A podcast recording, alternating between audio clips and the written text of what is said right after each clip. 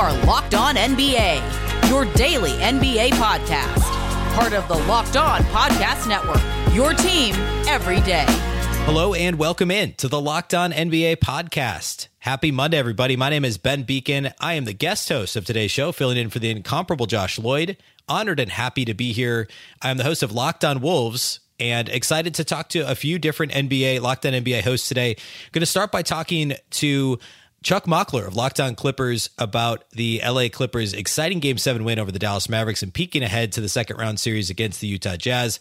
I also spoke with Mike Richman of, of uh, Locked On Blazers about Portland's first round exit, the mutual parting of ways with Terry Stotts, the uh, Jason Kidd as a candidate, and now suddenly not a candidate, Damian Lillard's comments last week, and of course, the uh, uh, the Stephen A. Smith Karl-Anthony Towns Portland quote unquote rumor. I also talked to Philip Rossman Reich of Locked On Magic about the mutual parting of ways with Steve Clifford and what Orlando's offseason might look like as they start yet another rebuild. Let's go ahead and get to it. First, going to talk to Chuck Mockler of Locked On Clippers. And of course, all of the playoff action the road to the finals is brought to us by Michelob Ultra. It's only worth it if you enjoy it. And at 2.6 carbs and 95 calories, we can all enjoy the games a little bit more this season. Let's get to Chuck. All right, I'm here with Chuck Mockler of the Locked On Clippers podcast to talk about the Clippers' big Game 7 victory over the Dallas Mavericks. How's it going, Chuck? Going pretty good. A lot better than I was doing um, at 1.30, or excuse me, 12.30 Pacific time. But now I guess we can just be stressed out about playing the Jazz.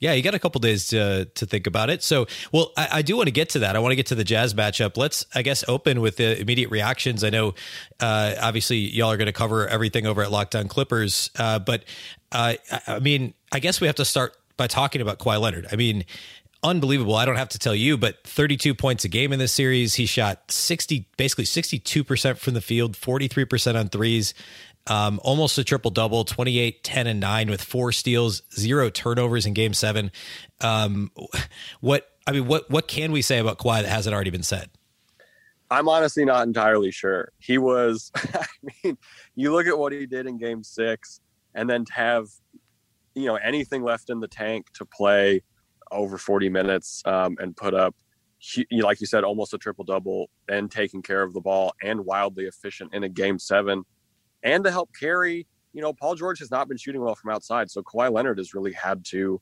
step up in a lot of uh, regards for the team because he's not necessarily an outside shooter. And he was also doing it on the other end. He plays fantastic defense. He's been, I mean, everything advertised up to this point. And if you know, if you watch the Clippers, even if you don't, you understand that the Clippers go as far as Kawhi Leonard and Paul George will take them. And right now, Kawhi Leonard seems prepared to take them. I mean, hopefully further than they've ever been. Yeah, and, and I guess in put in the simplest terms, like you said, the, the Clippers go as Paul George and Kawhi Leonard do, and the Mavericks go how Luka Doncic does.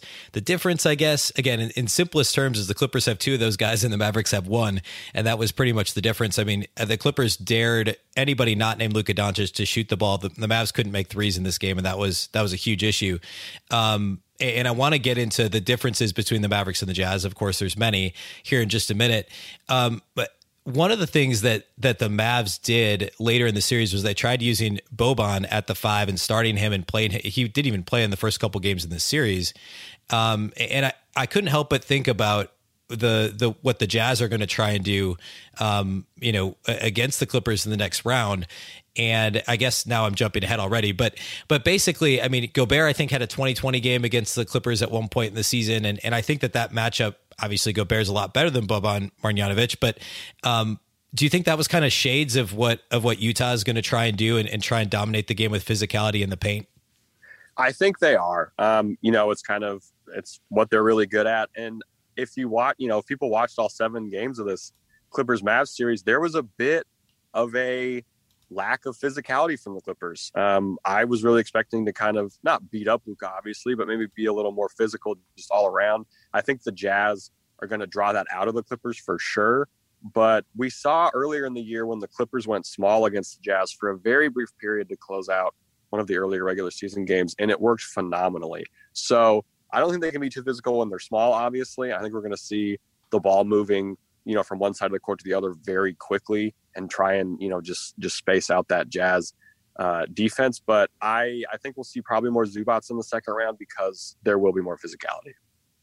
Yeah, I was going to ask you about that because Zubac is is uh, that was kind of the, the Clippers adjustment to the Mavericks adjustment was was his minutes shrinking as the series went on. Um, I, I, jumped ahead on you. Anything else from from Game Seven or I guess the Mavs Clippers series as a whole that that stuck out to you besides Kawhi Leonard? You know, maybe an unsung hero or or your you know who you'd want to shout out from that series from a Clippers perspective. I think, I mean, for game seven, it was absolutely, it's unbelievable that I'm about to say that Luke Kennard was very clutch for the Clippers in this game seven. That's not something that I think any of us expected. That's no disrespect to Luke Kennard. Everyone knows he can shoot, but there has been some issues finding him in, you know, spots in the rotation, but he came up huge in game seven. Terance Mann showed why he's really valuable in this game seven and throughout the series. He lets the Clippers switch one through five. Marcus Morris finally found his shot, which is hopefully happening at the perfect time. And Nick Batum continued to show why he's maybe the most valuable vet, uh, minimum contract. And we had Reggie Jackson, who gave us the full Reggie experience, which is elite shooting, kind of sketchy everything else, but it worked out in the end. So there was a bunch of adversity. Um, this Mavs team is going to be an issue for the Clippers and for a lot of teams, you know, in the years to come, kind of in both these eras of these teams. So credit to the Mavs for for a difficult game seven or just a difficult series in general. But I'm really I think it maybe galvanized the Clippers in a way that, you know, playing slash choosing a different opponent wouldn't have had their their back against the wall to really get checked in for what you know needs to happen in the playoffs. Yeah, it's an interesting perspective, interesting way to look at it. Um, I, I, do want to look ahead now. Uh, go back to talking about the Jazz. Uh, one of the things that that I think you you alluded to all the different guys off the bench for the Clippers that contributed something, and that's something that certainly we didn't see from the Mavericks. That their depth didn't really show up in this series, and I think it's one of Utah's issues, and especially if you go to seven games in a series and there's adjustments being made game you know game to game on a game to game basis, uh, depth really matters, and, and and to me it feels like the depth advantage is on the side of the Clippers, and also if if we're looking at supporting cast, I mean, obviously Donovan Mitchell uh, has kind of you know a, a, co-star in Rudy Gobert, which is something the Mavericks didn't really have. But you look at at a supporting cast in Utah that's you know Conley, uh, Bogdanovich, Jordan Clarkson has been really good off the bench for them all season. Um, it's scarier than Tim Hardaway Jr. and Kristaps Porzingis and Dorian Finney-Smith. It's just a scarier group of of players. And you talked about physicality and rebounding. Um, what worries you the most about the matchup with the Jazz? Well, I would say that I don't think any Clippers fan uh, ever again will underestimate Tim Hardaway Jr. after what we saw him do in this series. Uh, sure. But for the for the Jazz, like I, am looking at the Jazz stats right now, and Jordan Clarkson is taking the second most field goal attempts on the team in the playoffs. And the Clippers are a team that have had a high volume score off the bench before in the playoffs. And when they shoot 40%, like Jordan Clarkson is, sometimes that can lose you a game or two if it's just not there that night for them. Um, so I think the depth, I'm a little more worried about Joe Ingles um, in this series than I am about Jordan Clarkson specifically off the bench and things like that.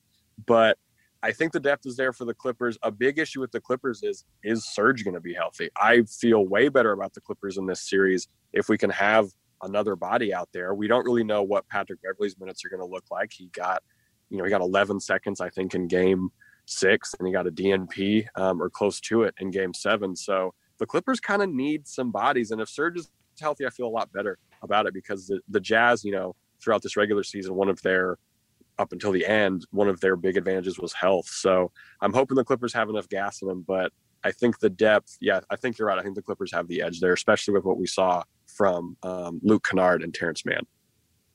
Yeah, and, you mentioned Joe Ingles. I mean, he didn't make he made what one three in the last three games of that series against Memphis. So he's he's been even towards the back end of the season. He was a little bit. Uh, he was. I don't want to say he was cold. I mean, he still finished through shooting. I feel like he was almost 50, Yeah, he was what 45% from three on the season. Yeah. um, but, but he struggled a little bit towards the back end of that series, but eh, obviously not someone you want to overlook given how well he shot the ball a season. Um, so yeah, I, I, am really looking forward to this series. I think the matchup is going to be fantastic. I really want to see if the Clippers, uh, basically what they were doing with Luka is just trying to, to, basically trap him, um, you know, in the pick and roll game and force other players to beat them. It, I mean, is that is that the recipe that they're going to try and use against Donovan Mitchell? And, and again, the supporting cast makes a difference, but uh, you know, how do you keep him from getting downhill and and really wrecking the game?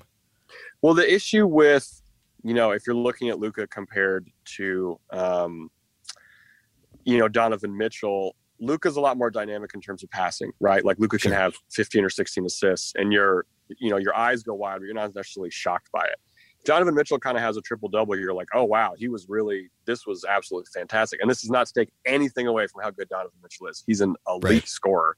Um, so if the Clippers, I think they can be a little more aggressive in terms of trying to stop that downhill ness from Donovan Mitchell compared to Luka. Um, but you know that that Mitchell Gobert pick and roll is a nightmare, and the Clippers have had kind of some shaky pick and roll defense throughout the season, which hopefully you know when they go small they can kind of figure it out. But it's going to be a chess match. Um, you know, Ty Lue is really going to have to figure out how to counter you know the Gobert minutes in terms of going big or small because Gobert is basically the ultimate version of uh, Bogdanovich when you, or uh, Marjanovic when you really think about it, right? Like, so he can yeah. do so much more, but he's just as big almost. So it's really going to be interesting what Ty Lue does. He showed he can make adjustments in this series. Obviously, we had to, or things would have been a complete disaster. So I think Clippers fans can have some confidence um, in that aspect. Great. Well, uh, Chuck, I guess I'll uh, I guess I'll put you on the spot. I don't know if you made a pick yet on Locked On Clippers or not, but any predictions at all uh, for the series? Man, I I think and you know, after what I saw today at Staples, I think the I, I believe in the Clippers. They've they've faced adversity. Hopefully, they can step up the intensity without having to get you know punched in the mouth by the Jazz. Hopefully, they can just already be up and at them. But I think it's Clippers in six. I think it's going to be maybe just as difficult as this um, Maverick series for a whole bunch of different reasons. But uh, I, I, think it's Clips in six. All right, it's going to be a ton of fun. Uh, appreciate the time, Chuck. Yeah, thanks so much for having me. All right, Mike Richman from Locked On Blazers is coming up next. First, though, you're the hiring expert for your company, and what you really need is help making your short list of quality candidates. You need a hiring partner who helps make your life easier. You need Indeed. Indeed is the job site that makes hiring as easy as one, two, three post, screen, and interview, all on Indeed. Get your quality shortlist of candidates whose resumes on Indeed match your job description faster. Only pay for the candidates that meet must have qualifications and schedule and complete video interviews in your Indeed dashboard. Indeed makes connecting with and hiring the right talent fast and easy with tools like Indeed Instant Match, giving you quality candidates whose resumes on Indeed fit your job description immediately plus Indeed skills tests that on average reduce hiring time by 27%. You can choose from more than 130 skills tests, then add your must have requirements so you only pay for applications that meet them. According to Talent Nest, Indeed delivers four times, that's 4x. More hires than all other job sites combined. If you're hiring, you need Indeed. Get started right now with a free $75 sponsored job credit to upgrade your job post at Indeed.com slash locked. Get a $75 credit at Indeed.com slash locked. Indeed.com slash locked. Offer valid through June 30th. Terms and conditions apply. Hey, let's also talk about Built Bar. Built Bar is the best tasting protein bar of all time. Hands down, tastes exactly like a candy bar. If you haven't tried it, first of all, what are you waiting for? Second of all, try a mix box. You can get nine flavors of Built Bars. There's nine amazing flavors. My favorites are the nine mint brownie, coconut, and salted caramel. Again, if you haven't tried it, the best way to go is the mix box. You'll get two of each of the nine flavors. And then once you pick your favorite, get a box of only that flavor. Or you can choose three flavors in a box so you get six of each flavor. That's also a great way to go. I have a box arriving this week where I did just that. Most of the flavors have 17 grams of protein, only 130 calories, only four grams of sugar, and just four grams net carbs. Go to builtbar.com, use the promo code LOCKED15. You'll get 15% off your first order. That's promo code LOCK15 for 15% off at builtbar.com. All right, I'm joined now by Mike Richman, the host of Locked On Blazers. Talk a little bit of coaching news and offseason upcoming. How's it going, Mike? It's going pretty well. It's been a little messy 36 hours here in Portland, but uh, hasn't really hasn't bogged me down too much. Yeah, I was gonna say. I mean, it's been it's been an eventful last several days, really, in the Pacific Northwest. I mean, going back to Dame uh, Damian Lillard's 55 point double overtime game last Wednesday with just uh, just an insane performance, one of the best playoff performances in recent memory. And then, you know, that uh, obviously that game's still not ending up the way that Portland wanted it. And then a crazy, you know, Friday into the weekend. So I, I mostly, I guess, uh, and I think maybe part of your answer will include Damian Lillard. I want to talk about, you know, start talk, by talking about the Terry Stotts news that that uh, Stotts and the team are parting ways after nine seasons. Um, and it I mean, were you surprised by the news at all? Somebody that covers the team, it, it seemed, you know, post uh, them exiting the playoffs last week that Stotts was kind of non-committal, but at the same time, like, hey, I'm under contract. So, did the news that they're parting ways surprise you at all? No, this was inevitable. Um, this has been the way it was going to go for months and months and months. Uh, uh, there had been some some national reporting and, and from a couple different outlets that if Stotts didn't go on a relatively deep playoff run, that it was probably curtains for him. Um, it was you could just tell the vibes that he was from you know being around the team on a regular basis. For me, that that he knew that this was a rocky season and not what they wanted. Um, you know, they were one of the worst defensive teams in the in the league pretty much all year. Uh, it's just they they had championship aspirations and they turned out to be a pretty good team. And when and expectations don't align, um, that that's what happens. Uh, Terry Stotts was a really good coach. He won 402 games in Portland. That's the second winningest coach uh, in history of of the franchise. Uh, he made eight consecutive playoff runs in his nine seasons. Like this is those are the marks of pretty successful franchises. Ben, you're pretty familiar with the team that would kill for uh, eight consecutive playoff runs. Um, that's just hasn't happened in some other markets. But this this this is where it, it just ha- this is the way it had to go. Um, and the argument for getting a new coach is that you maybe need fresh eyes. Is that Stotts has run its course with this group, and you need um, a fresh eyes and a fresh perspective to maximize what they have. Yeah, well, it, it's true. I mean, I think um, I would have said, I would still say Terry Stotts is one of the better coaches in the league because of the success. I mean, everybody thought that Portland, maybe not everybody, but many people thought Portland after losing LaMarcus Aldridge would hit the reset button, and they didn't really do that at all. Um, and so I think he's long been thought of as one of the better coaches, but I definitely understand the the uh, the fresh eyes thing. Um, so uh, the the early name, and this was uh, Damian Lillard's doing mostly. I mean, he was going to be rumored to to every coaching rumor is going to involve Jason Kidd, it seems like. But Lillard made it known that he would be interested in Jason Kidd coaching the team over the weekend. We found out that uh, Kidd is apparently removing himself from consideration. Uh, and uh, other than that, I mean, I guess, first of all, any thoughts on the Jason Kidd thing and Lillard being really uh, forthcoming with that? And, and, then also, are there any other names that are emerging as potential candidates, or is it kind of the typical, the same names we've seen with Boston or Orlando and other other vacancies? one of the names in Orlando is Terry Stotts, so it won't be that one.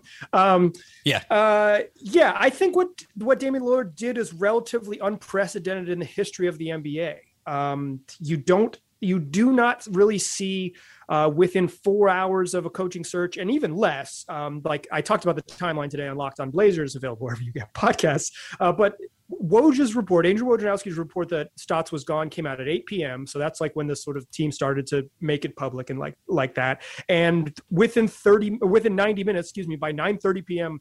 Uh, my time out here in Portland, Damian Lillard had gone on the record saying Jason Kidd is my guy. I don't think in the player empowerment era we've ever seen anyone do that. Um, there's been co- there's been times where uh, people will promote like an interim coach, say you know he's he was good for us these couple three months, let's stick with him and stuff like that. But someone not on the roster currently currently employed by another team, a star player um, mentioning that a star player going against a, a, there was a list put out by Adrian Wojnarowski. It did not cl- include Jason Kidd, and Dame goes on the record saying he wants Jason Kidd. That's that is, seems to be going in direct opposition to what the maybe the front office wanted. That that to me is a little dicey, um, a little messy.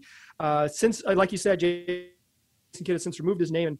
Sounds like the Blazers are going to roll with the um, roll with a candidate, the candidates of Chauncey Billups, Jeff Van Gundy, Mike D'Antoni, and Juwan Howard seem to be the short list. Uh, reportedly, they'll conduct like a full coaching search, but I think it's safe to say those are the four names they're going to strongly consider, and anyone else outside of that list would be a pretty big upset. But um, um, like I said at the top, a messy 36 hours here in Portland. Yeah, and and in terms of so I, I, mean Lillard obviously is under contract for I think three more years, and and he has he's on record as saying that he wants to stay in Portland. Similarities to the situation in Minnesota. Of course, I'm the host of Locked On Wolves, and Towns is also under contract for three years, and also says he wants to be in Minnesota. Not the same because Portland goes to the playoffs every year, and Minnesota doesn't. But um, I mean, there's no indication at this point that Lillard is planning on forcing his way out this offseason, right? It probably a lot of it has to do with how the coaching search plays out, and um, you know, there's no, I mean, there's there's obvious obviously this like is Lillard, you know, is he is he not content, et cetera, but that doesn't seem to be a real a real thing at any point at any, or it won't be this offseason season most likely, right?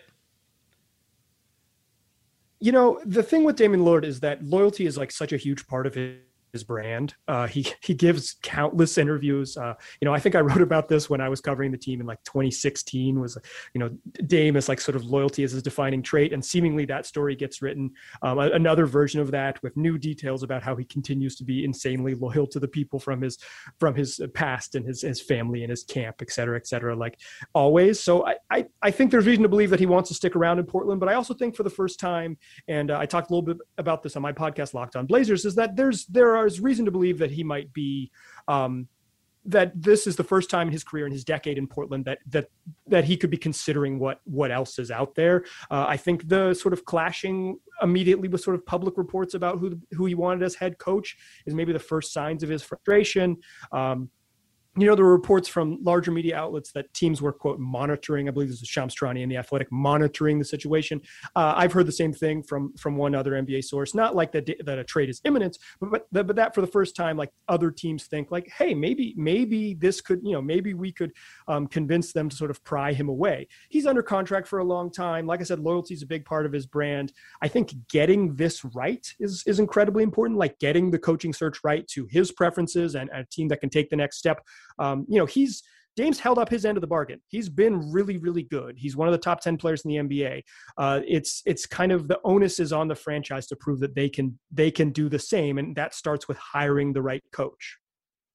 Yeah, trust me, I'm uh, Timberwolves fans are very familiar with uh, other teams monitoring the market or the situation related to star players. Uh, that's uh, that's exactly what we've been hearing for like three years now at Towns. Um, okay, so uh, I mean, last offseason for the Blazers, I mean, they you know acquire Enes Kanter, they signed Derrick Jones Jr., who apparently the Timberwolves were his runner-up uh, team in the offseason, and then by the end of the season, they're both eh, you know on the fringes of the rotation in Kanter's case, and basically out of the rotation in Derrick Jones' case. They acquired Norman Powell. So, and and I don't know how much of that is. I, I believe, if I'm not mistaken, both Powell and Jones have player options, and and with Stotts out of the picture, maybe they come back. Um, but eh, I would I wouldn't be surprised if if you know in my mind if the roster construction and some of those acquisitions not working out or at least not being used the way that that those players thought they would be used um, probably could cause some angst for Lillard. Um, what in terms of CJ McCollum, it would seem like he's the player who they would be you know be trading if they were going to try and acquire uh, you know another star to play with Lillard type of a thing. Um, what do you what do you think the odds are? This is obviously a loaded question, but eh, what are what are the odds that CJ McCollum is dealt this offseason? The odds that they try to deal him extremely high. the odds that they can successfully trade him seem relatively low to me. He's due a hundred million dollars over the next three seasons, uh, including thirty million dollars this year. And the Blazers have really, really um, defined parameters for what they would need in a CJ McCollum deal. Like they need to be, they need a player who can be good now, who's not a center and is pretty good on defense. Uh, th- that's a that's a relatively shallow list. Um, does trading CJ for someone like Kristaps Porzingis, just to throw a name out there that would work money wise, does that get you closer to a championship, or does that just make you a different shape of not very good team or you know decent team, whatever they are now? Uh, I CJ is obviously the move, right? Like you trade your second best player to get a, a, a, different second best player and something that fits better with someone that fits better alongside Dame that isn't six foot three and not very good on defense. But doing that um, is relatively hard. Could you trade CJ for maybe some spare parts and hope that you can cobble together the sort of spare parts around Dame and have have a better team? Sure. But I don't know that there is an obvious trade out there or a clear trade out there as we stand here today that makes the Blazers that you could flip for CJ and make make this team like a championship contender. Everyone knows what they're after. They need a big wing who can play a little defense and can score. Um, guess what? The entire NBA is after that type of player. So um, a, a lot if that if that type of person becomes available, uh, you know, depending on what happens in Philly and and and with the Los Angeles Clippers, the Blazers will not be the only suitors out there. And I'm not sure CJ at his age and his price point is exactly the chip that other teams want. Yeah, I would imagine the uh, the uh, the price tag, the the 30 million plus uh, per year, is probably going to be uh, the most prohibitive thing when it comes to trying to deal him, um, you know, given his age and everything else too. Um, all right, last question, and I feel like I have to ask this since I am the Locked On Wolves host and you are the Locked On Blazers host. Um, the the Stephen A. Smith thing from Thursday or Friday last week related to uh, somebody telling him that Towns would fit nicely in Portland. I think was basically what it was. Um, I mean, this isn't in my mind uh, this is this could be a short uh, a short answer this shouldn't be a conversation because uh, the timberwolves aren't going to do this unless they get multiple first round picks plus mccollum back and the blazers aren't going to do it for that most likely and the blazers aren't going to trade damian lillard for karl-anthony towns so this is pretty much a, a non-story right the Wolves don't want CJ McCollum. Nothing right. about what the Wolves are doing suggests that they want CJ McCollum. Right. Like, why the hell do they? Why do they want a little guard um, to get rid of, of Towns and end up with a little guard to play alongside D'Angelo Russell and uh, Anthony Edwards. What right. the hell? Um, it doesn't make any sense from their standpoint. Uh, financially, it's really hard to do. What I'll say is this: Would Karl-Anthony Towns fit nicely next to Damian Lillard? Yes. Yes, he would. Do it on 2K. There you go. I, I, mean, and thank you for saying that because I'm I'm going to basically say a version of that on uh, on Locked On Wolves on on Monday as well. Uh, that yeah, uh, McCollum is is a good player. He doesn't fit what the Timberwolves are trying to do, and and you know trading D'Angelo Russell at that point would be a must, and that's not going to be easy to do. It, it, just doesn't make sense. Um, but uh, anyway, uh, all right, that's all I have. I appreciate you joining me, Mike, um, and uh, have a good one. All right, thanks for having me, Ben. All right, coming up next is Philip Rossman Reich from Locked on Magic. First, though, Bet Online is the fastest and easiest way to bet on all your sports action. Baseball season's in full swing. You can track all the action at Bet Online. Get all the latest news, odds, and info for all your sporting needs, including the MLB, NBA, NHL, and all your UFC and MMA action before the next pitch. Head over to Bet Online on your laptop or mobile device. Check out all the great sporting news, sign up bonuses, and contest information. Don't sit on the sidelines anymore. This is your chance to get into the game as teams prep for their runs through the playoffs. Head to the website or use your mobile device to sign up today. Receive your 50% welcome bonus on your first deposit with the promo code LOCKED ON. Again, that's promo code LOCKED ON for a 50% welcome bonus on your first deposit. Bet online your online sportsbook experts.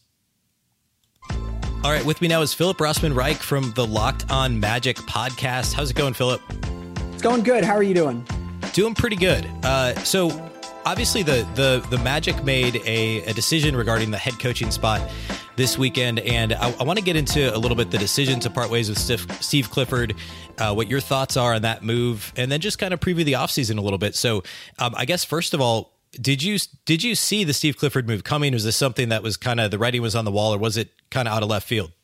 Uh, you know, it wasn't completely out of left field, but I, I didn't expect it to happen. I mean, I, I, felt like Steve Clifford was still, from a mat, from the Magic's perspective, still the right coach for this team. I mean, you look at you look at his track record both in Charlotte and in Orlando. He's done a really good job, kind of molding kind of young or young veteran teams who hadn't experienced a lot of winning and getting them at least to a level where they can compete and make the playoffs. I mean, the turnaround that he did in Charlotte um, you know, I, I, don't think a lot of people kind of recognize that the work that it took to take a team that was, you know, a nine win team two seasons before he got there, uh, what, 25 win team, I think, the year before he got there, and turn them into a perennial playoff contender. I mean, not, we're not talking about championships here. We're talking about just making the playoffs, which for that organization was a big step. And when he arrived in Orlando, the Magic hadn't made the playoffs for six six years, uh, six years before then, and it really struggled even to win 30 games. And so he brought a, a, foundation. And I always tell people like Clifford is a really good foundation building coach. He does a really good job just kind of teaching the basics of what you have to do every single night to win. Um, and he delivered that in Orlando. And I thought even with the young team that the Magic have, he would have been a really, really good coach for them. But obviously, you know, uh, Jeff Weltman, uh, the Magic's president of basketball operations, spoke on Saturday.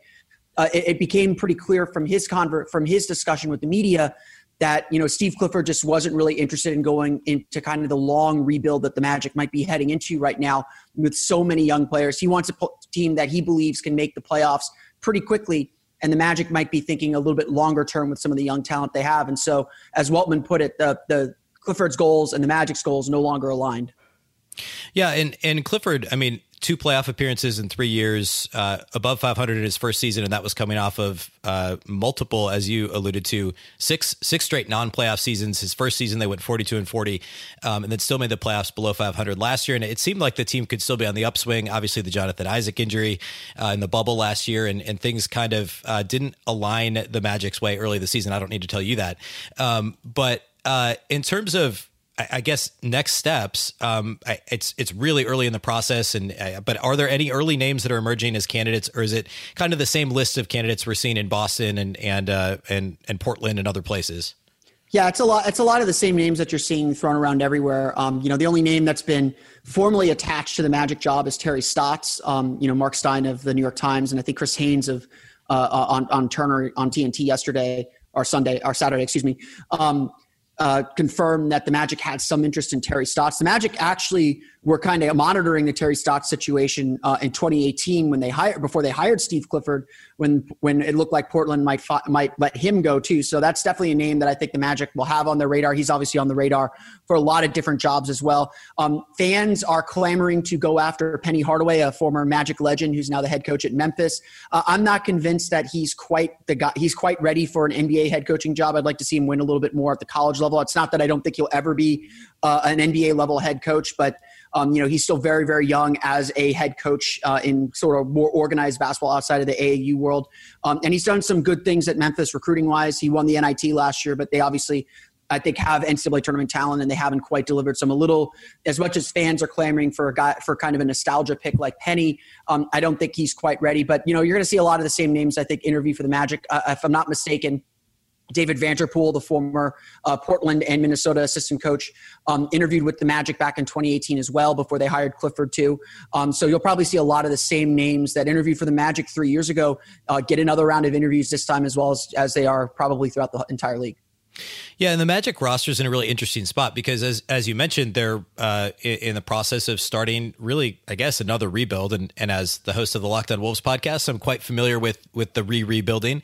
Um, and in, it, I mean, this year the Magic have tons of draft capital. They've got uh, probably the most of any team with with two uh, likely or, I guess yeah, two two high lottery picks and a, a, good pick in the early second round. Um, in terms of the roster, I mean, obviously Markelle Fultz signing the extension before last year and then had the injury. Jonathan Isaac will be coming back. Uh, Vucevic was traded in season. Um, what do you think? It's it's obviously very early. We're not even officially to the the the true off season yet. Um, but but what do you think is is kind of the most likely kind of big outside of of drafting you know uh, one or two players high in the lottery. What, what's a big move that you could see coming this offseason? Um, there will be some cap space with Otto Porter Jr. coming off the books, and and um, you know I, I think a couple of other players probably coming off the books as well. Uh, what would you expect this team to do to try and support the Isaac and Fultz uh, core? Yeah, I mean, I think I think one thing that we could see happen is um, certainly the Magic are going to get the, the, draft pick. I mean, I think the biggest move the Magic make this this offseason is going to be what happens on draft night. You know, they they have uh, the third the third worst record in the league, so they'll have the top odds to win the lottery. Um, they've got uh, I think it's pretty much a four and five chance of acquiring Chicago's pick, which will be which is I think a two and three chance of being eighth or ninth in the draft. So they'll have two top ten picks to add to the roster. Um, but this is already a pretty full roster and, and a lot of young guys at that. So you know, the biggest move that I think the Magic might make is they might look to consolidate a few players. It wouldn't surprise me if they shop Terrence Ross around. Um, he's kind of the the last like veteran player from the from those those Steve Clifford teams of 2019 and 2020 that's still around on on with this group. And, and while I think the Magic do need a veteran, um, you know, I think they could get a lot. They could still get something for Ross, or still you know kind of spin some assets forward for Ross just to clear up some roster space. I mean, you look at the roster; they've got so many young guys. It's hard to find where veterans fit in, like Gary Harris, like even Michael Carter Williams, who might may or may not stay around now that Steve Clifford's gone um, there it's kind of hard to figure out like someone someone one of these young players isn't gonna be in the rotation it feels like. Um, the other tool that i think the magic might use and, and one that I, I, I, half expect them to use at some point um, in the evan fournier trade they acquired a $17 million trade exception. Um, and so i think that the magic might be willing to kind of rent their cap space whether it's for this year or for the or for next summer, honestly, um, as, as I think this team's still rebuilding, they're probably not going to be a heavy free agent team yet. Would not surprise me if they look to add a veteran player who can kind of slide into their starting lineup but not take too much away uh, from from some of the, those young players um, using that that trade exception that they have. So they have they have some tools to get to get better, but I think right now the Magic are just trying to collect talent and kind of figure out figure out what who they want to keep and how they want to move forward. Okay. Um, last question for you along those lines. Uh, Wendell Carter Jr. joined the team uh, as part of the Vucevic trade. Do you think he's a long term fit next to Jonathan Isaac, or do you think that uh, he's a player that could be flipped as they package assets this offseason and look to acquire maybe future draft picks or, or other young players?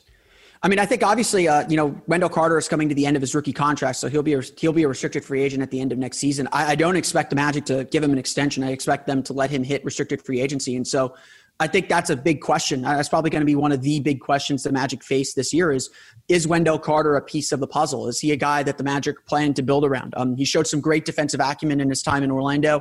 Uh, and, and but you know, again, we saw I think some of the inconsistencies that that plagued him in Chicago and kind of kept him in and out of the rotation. And the fact that we're kind of sitting here, or I, at least I'm kind of sitting here thinking I'm not sure if this is the guy. That, that kind of tells you everything you need to know. Um, you know, eh, from what I saw from Wendell Carter, I'm not sure he can be the starting center on a winning team. I think he could be a great backup, backup five and a spot starter. But if the Magic view Evan Mobley, for instance, as one of the guys that they want in the draft or the guy that's best on their board.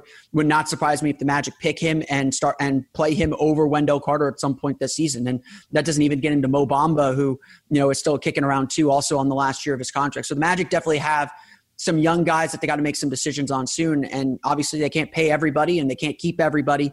And it would not surprise me if Carter is one of those guys that hits the trade market again when the trade deadline comes around. Yeah, it'll be interesting to see how that shakes out with all the young young big men in Orlando.